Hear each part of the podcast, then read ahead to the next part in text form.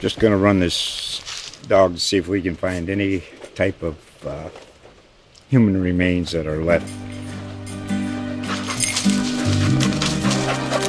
Listen to Where Secrets Go to Die The Disappearance of Derek Hennigan. From the Detroit Free Press, a new podcast set in the woods of Michigan's Upper Peninsula. Available on Apple, Spotify, Freep.com, or wherever you get your podcasts. This is Hunter Ingram from the Wilmington Star News, and this is a Gatehouse Media extreme weather update.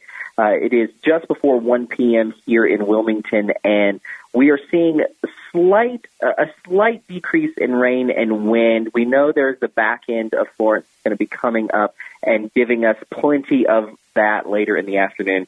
But right now, people are starting to just you know briefly and casually assess the damage that's outside and the damage seems to be mainly trees and power lines down. There is a significant number of trees down in the immediate Wilmington area. A lot of the major roads are not are impassable because you cannot get down, say, Market Street because there's trees or power lines just just huge trees blocking the way. Uh, people who are out on the roads are taking side streets to kind of maneuver around these impasses, but it's going to take a lot of work to get these uh, roadways back open to residents, let alone get power back to these residents. I just uh, managed to get some uh, power or some internet to look at the Duke Energy outage map, and they're reporting more than 114,000 people in New Hanover County are without power.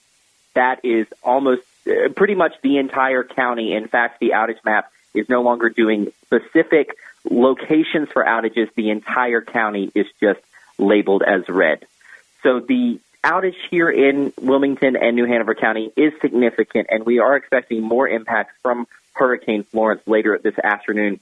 But for right now, people are just kind of sitting back, waiting to see what comes next, and just kind of trying to wrap their head around what damage may be outside their front door. Uh, we saw some residents out uh, already with their chainsaws trying to chop up some of the trees that may have fallen inside uh, their property. We also responded to a sad case of a tree falling on a house. Uh, we are told there are victims. They could not confirm if there were any fatalities or not, but we do know that one of those victims, the tree fell on his legs, and it took firefighters a good amount of time to uh, bring him out of that house and rescue him. He is in the hospital. We do not know his condition, but he is alive.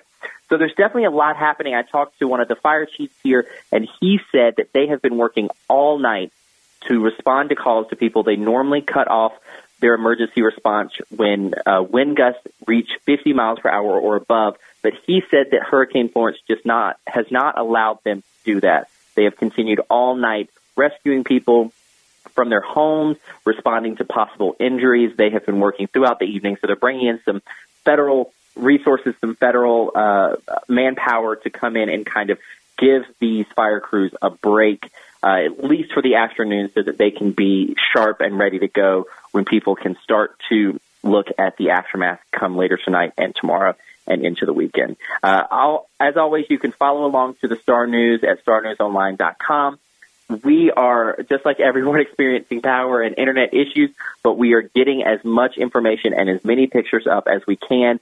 We are using all of our resources to do so. So check those out. You can see more about the local community effort. There's a lot of national news here, but you should definitely look at the Star News because we are following this from the local perspective, the community perspective, and we're letting you know as much as possible about what is going on here in New Hanover County and in Pender and in Brunswick counties. Uh, so check back to starnewsonline.com for the latest as Hurricane Florence continues to move through our area.